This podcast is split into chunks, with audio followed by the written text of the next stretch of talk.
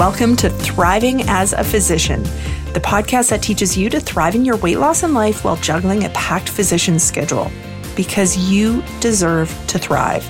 Each week, I share sustainable, enjoyable tools that work in your busy life so that you can reach all of your goals faster with more confidence. Everything in this podcast is backed by my experience as an obesity medicine physician, years of coaching physicians on weight loss and eating, and my own personal weight loss journey. Let's get thriving. This podcast contains general educational information on weight loss for physicians. I am not providing medical advice, and listening to this podcast does not create a physician patient relationship. This podcast does not replace the need for consultation with a licensed professional, and no information should be relied upon unless you have obtained specific advice or treatment from myself or another physician. Please review the terms and conditions located at www.weightsolutionsforphysicians.ca before continuing. Hello, and welcome to episode 250 of the Thriving as a Physician podcast, How to Lose Weight and Love Your Life. I'm your host, Siobhan Key. Thank you so much for joining me. So I'm recording this episode on a holiday Monday night at 8 p.m., needing to get it recorded so I can get this off to the editors. And tomorrow's my birthday. And partly why I'm recording it tonight on an evening where I honestly prefer not to be doing work is so that I can have a little bit more time off tomorrow when I'm finished in the office for my birthday and just have some time to relax. But every year for around my birthday, I do some reflection on what's been working, what do I want to focus on in the coming year, what do I want to create. It's kind of like I do a similar activity in New Year's and I use my birthday, which is in August, so kind of somewhat midline, middle of the year, just to take another opportunity to review it and think about how things are going. And so I thought that I would share with you what my reflections are on this year. And partly because I think it'll help you get to know me better and also give you an inside view on like doing this work long term, right? Like when you're working on your weight, it's not a one and done. And as much as we can let go of that, of that idea of that we fix our weight and we never have to look back at it, I think we're better off. And instead, if we can focus on, okay, how do we manage it and learn about it, understand ourselves better, and do it in ways that really work for us in our lives, that take into account all of the extra stressors that we deal with as physicians, all the other things that we're trying to do. That's how you make long-term weight management successful is really figuring out how to fit it into your life. And that's why I thought I would share this with you because it's probably, I guess, been about six years since I lost the majority of my weight. But it is something I have to stay on top of. I have to still be aware of it is very easy for my body to regain weight. It is also really easy for my brain to want to go back to really depending on food to try to feel better. All of those tendencies and habits are still there. The work and the skill is really just in learning how to manage them.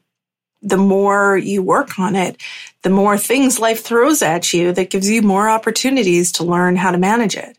It's never about perfection. It's never about figuring out how to do it right so you don't have to look at it anymore.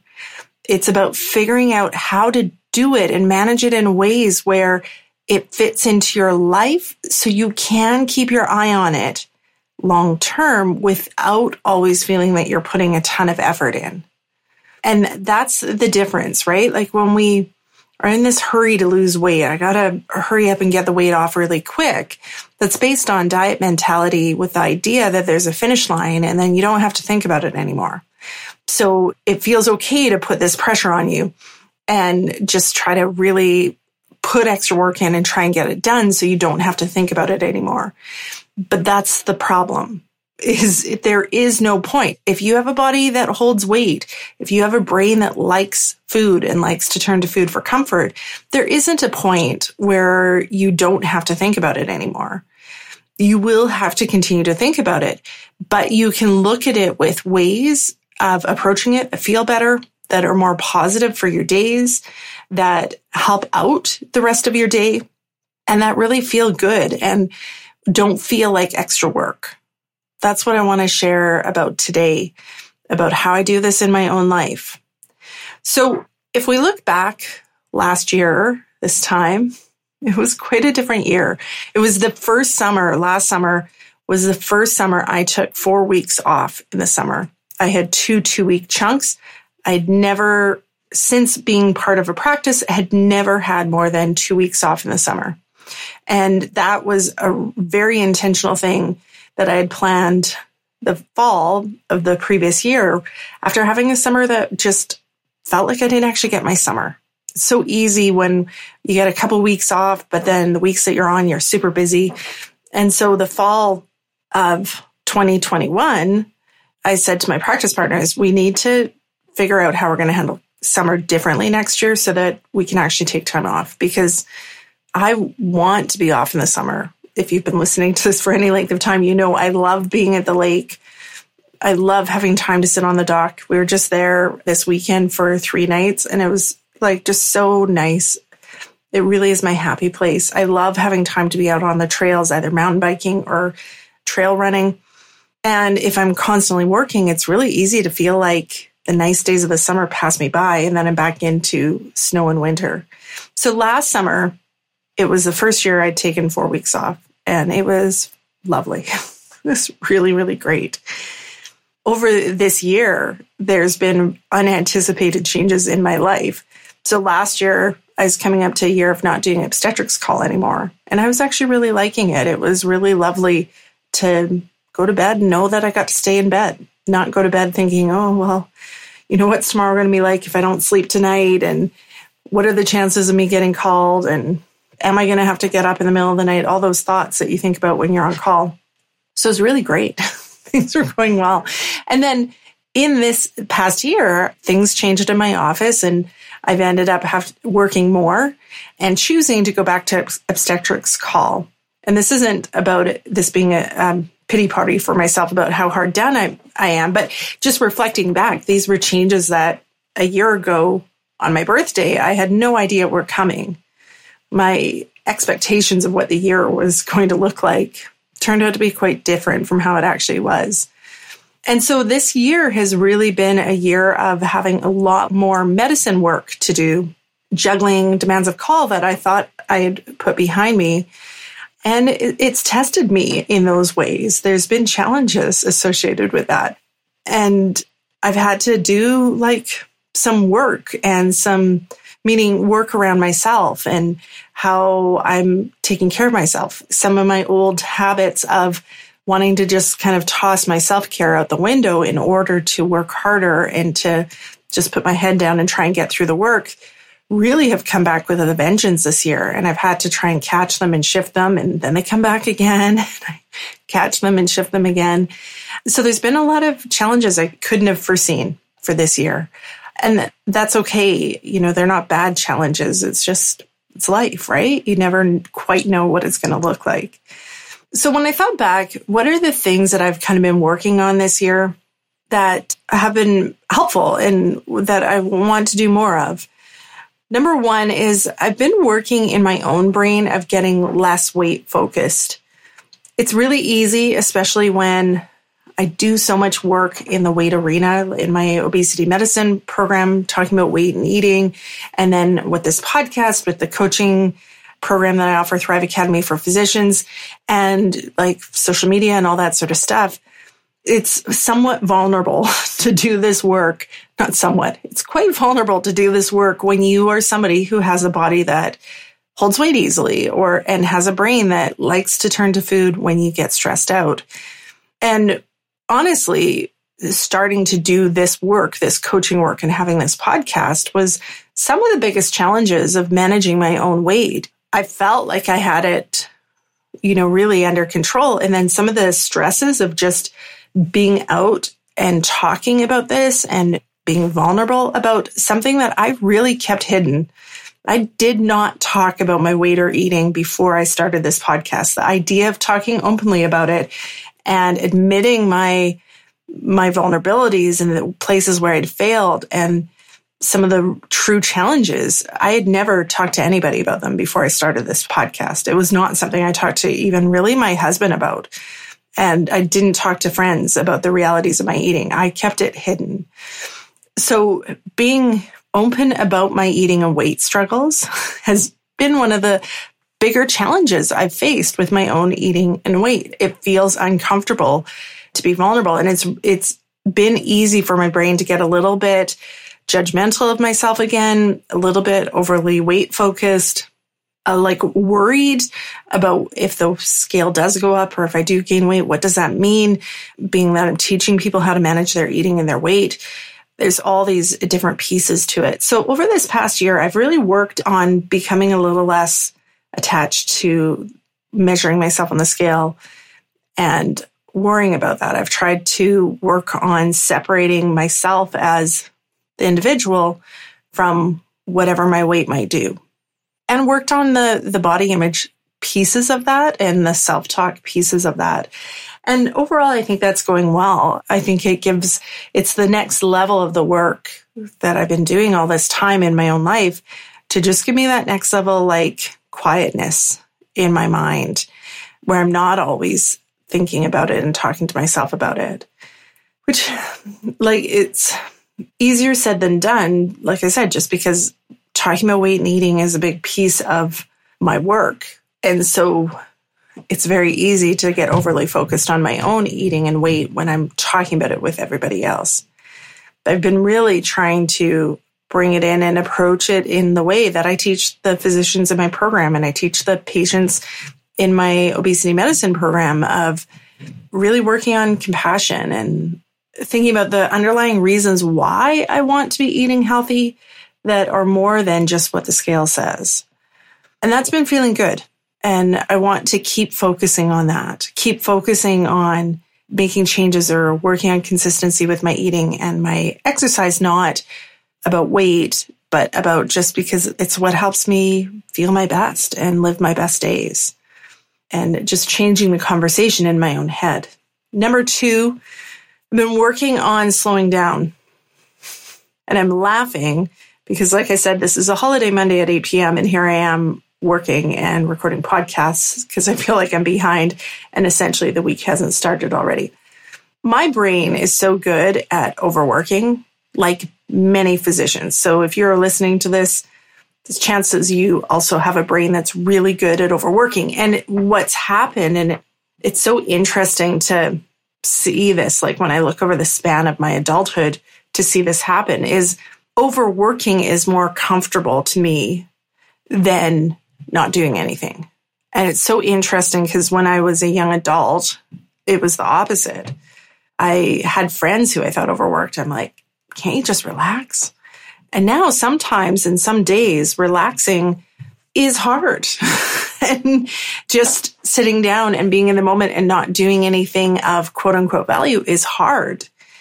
And so that's something I've been working over this year, especially with having more demands on my time from medicine and doing more things like the call, there's that tendency, and there definitely has been that tendency this year of leaning in and just like, okay, let's just let this overworking piece of me drive the bus.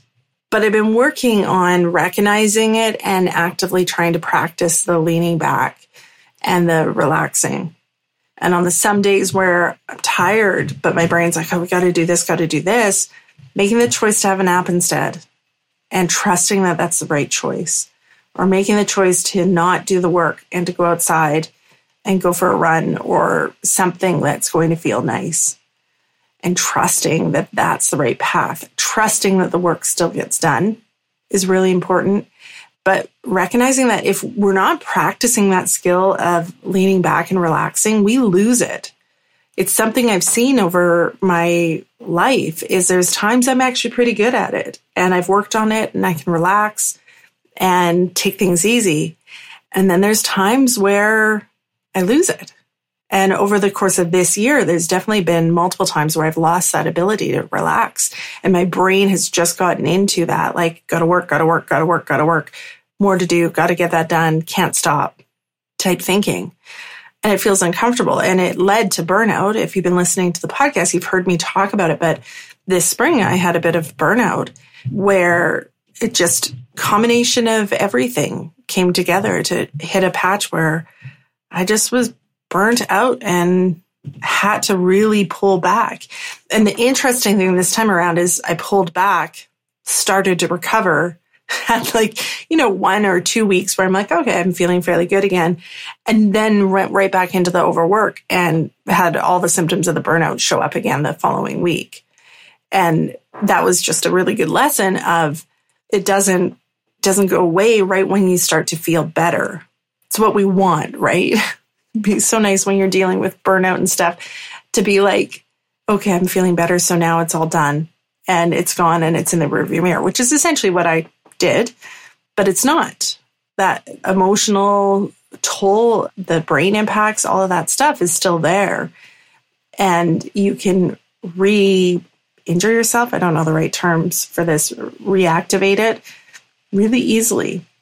So that was a big learning thing for me of like, ooh, okay, like that piece that just wants to work harder and likes it in some way. Like there's that piece of my brain that just likes the feeling like I'm being productive, I'm getting stuff done, likes to feel busy.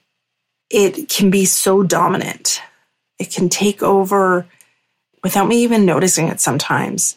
And so that's been the skill I've been working on is that actively practicing the skill of relaxing, actively trying to rein in that piece of my brain sometimes to create that balance. Because if it takes over, then yes, work gets done, but Siobhan, the individual, kind of disappears. You know, the things that make me me don't happen when that piece of my brain is the one that's driving the bus. There's space for the things that make me me when I can relax and pull away and stop being so focused on just getting stuff done. And so think through with that. You know, is that something that shows up for you? Is this a worthwhile skill that you could work on of can I practice just relaxing? Can I practice letting it be okay to not be actively doing stuff? And I want to make a quick little note about this when it comes to eating, because sometimes the discomfort of not doing something can actually drive eating. Like if you're in this pattern that I've been describing, and then you're like, oh, great, finally I'm on vacation. I don't have to do anything.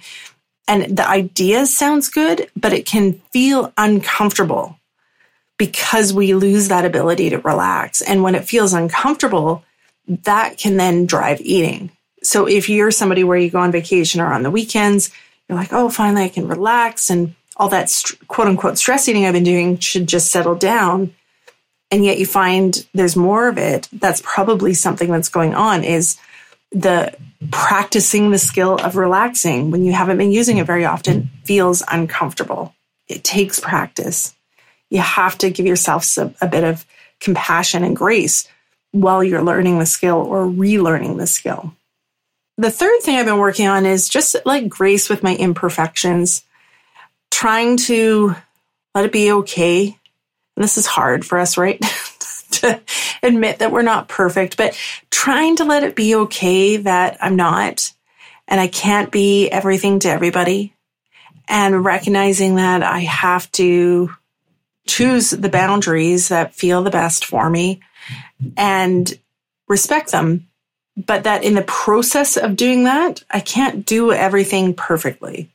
And that's okay. And honestly, as your coach, I think it's a lot more valuable for you, for me to show up and discuss my imperfections rather than you listen and think that I am perfect and then judge yourself for not being perfect.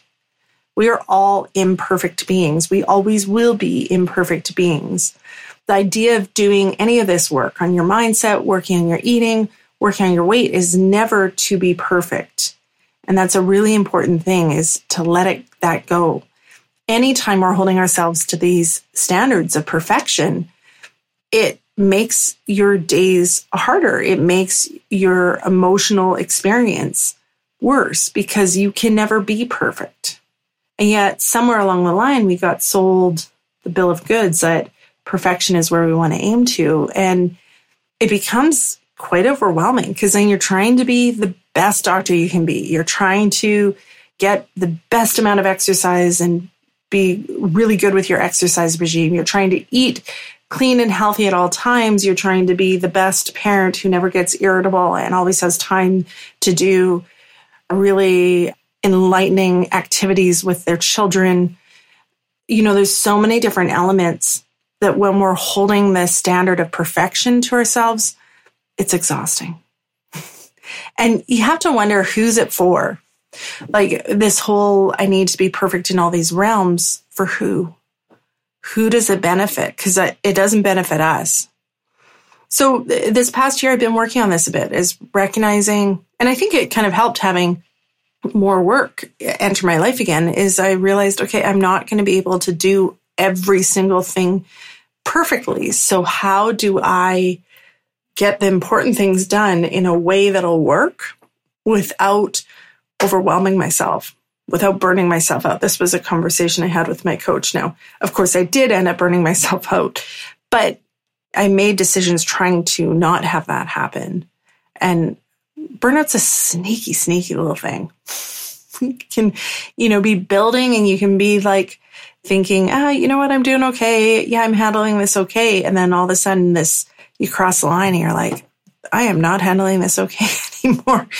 And it can be sneaky, but really working on embracing your imperfections, deciding that it's okay. You don't have to wait for anybody else to tell you it's okay to be imperfect because of course it's okay. We are all imperfect and noticing where you're holding yourself to these really high ideals that are making your days harder. And if we loop this back into eating and weight, when we hold ourselves to these really high ideals, often it can be a trigger for eating because if you go through your day feeling like you're not measuring up, that you're not matching the ideals you have for yourself, that can be a big trigger to eat where you're just like, well, I just want to feel better. I just don't care. It's been a hard day it makes your day harder and doesn't necessarily produce more. It's the thing I've been playing with is can I kind of embrace the imperfections? Can I look for places where I can still create a, the same kind of amount of output, but not, not by doing it at the expense of myself? Can I do it with more ease?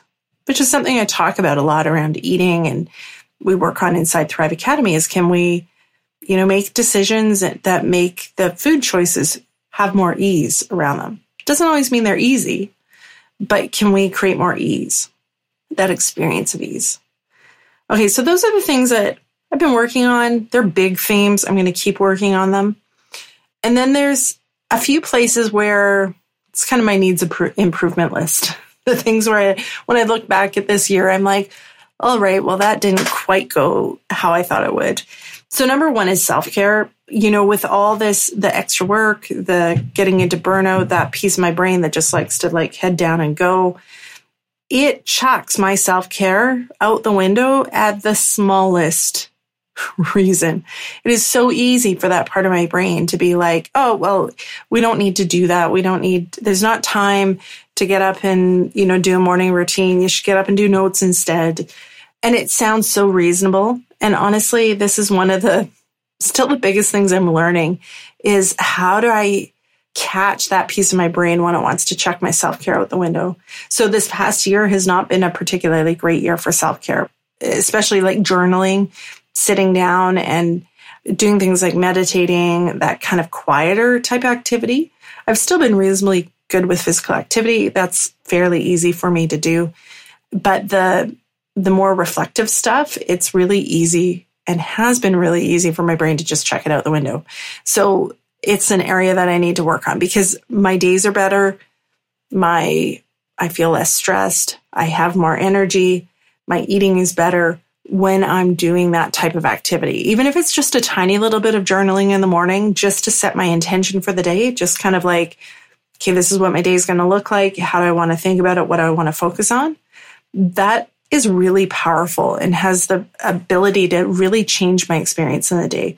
So that's the thing I want to start adding back in. And as I'm saying this, I'm like, I should do that tomorrow morning because it is going to be a busy morning in the office. I'm the only physician there tomorrow, and I don't want to spend my entire afternoon in the office to try and finish stuff up. I want to just kind of stay focused and get it done so I can go home and do something fun for my birthday. Number two, working on valuing doing nothing. So it ties into that, what I was talking about, about the leaning back and relaxing. But it is still hard for me to value the doing nothing. And I find I still have this balance where I'll take a break. Like this weekend, we were out at the lake for three nights. I did do a little bit of work when I was out there, but minimized it. But then I almost have a feeling like, okay, now I'm behind and I have to get this other stuff caught up. And so this is a piece that I'm still working through and figuring out. And I think it it's probably going to be one of those ongoing working through and figuring out pieces of how can I have those times where I truly don't do anything, but then also not feel behind when I come back. And some of that'll have to do with how I'm thinking about it and how what standards I'm setting for myself, what timelines I'm setting for myself. I'm like notorious at setting short timelines. I'm like, oh yeah, I can get that done and I'll just it needs to be done pretty quick and I'll set a short timeline. That's something I've worked on this year is like, okay, Siobhan, does it actually have to be that timeline? Could we move it out? like it's your timelines are arbitrary and mine always fall on the short side. They're always a little overly ambitious. But working on trying to value that time without feeling guilty afterwards even if it's just to lay on the couch and stare at the ceiling and do absolutely nothing to see the value in that. That's something I need to work on again. And it ties into what we were talking about in the first part. And then the third thing I want to work on focusing is activities that are really fun for me, that are about me as an individual, that I do just for me, not because they benefit somebody else. So for me, that would be things like my art and working on doing that more consistently and then I'm thinking about joining a hip hop class in the fall just as something it's totally separate from any of my work. It's like a life goal to be able to do good hip hop dancing and just has the potential to be fun because that's one thing that I felt I missed out on this year is I just felt like there wasn't a lot of fun happening and it got to the point where it was even hard to think of what would be fun. So those are the things I'm thinking about what I encourage you to do from this podcast episode is really take a moment to reflect for yourself. These themes that I've talked about are really common themes for physicians. I talk about them all the time with the physicians inside Thrive Academy. And so really take a moment and be like, yeah, where am I measuring up in those areas? Are there other areas where I would want to focus or work? How can I prioritize these areas? That's the tough piece, right? Especially in with our minds that are overachievers, it's really easy to prioritize work over this stuff. And yet, when we look at it's our one life to live, how do I want to live it? What do I want to feel at the end of my days? What do I want to feel at the end of my weeks? Prioritizing this stuff and recognizing the importance of really watching and managing your brain in ways that makes it work for you so that you still see the patients, get the work done, but you also enjoy yourself. You get time to appreciate your one life. Really thinking through how can I prioritize that? Anyways, I hope that this has been helpful for you. Send me an email and let me know what your thoughts are. Info at weightsolutionsforphysicians.ca. And if you are interested in getting more help with all this, if what I've talked about kind of rang a bell and you can see the connections everything I've been talking about to your eating and your weight struggles, then Thrive Academy for Physicians is for you. It's a six month coaching program designed to help you thrive in your weight loss, which means not just hanging on with willpower, restricting, and having deprivation, but figuring out how can you make weight management work in your day to day life so it actually makes your days better. And at the same time, we really focus on thriving in your life, really trying to prioritize your needs and making sure that they at least get an equal spot at the table of the rest of your the rest of your priorities. Let's say that. You can head over to thrivephysicians.ca to learn more and fill out an application. The application is no obligation. It just opens up an opportunity for you to have a conversation with me about your specific challenges and how I can help you, how I can help you reach the goals that you've been thinking about for so long how I can help you make the whole journey that you've been on with your eating and weight just feel so much better, so much lighter. So that's thrivephysicians.ca. All right, we'll talk to you later, guys. Have a fantastic day. Bye bye.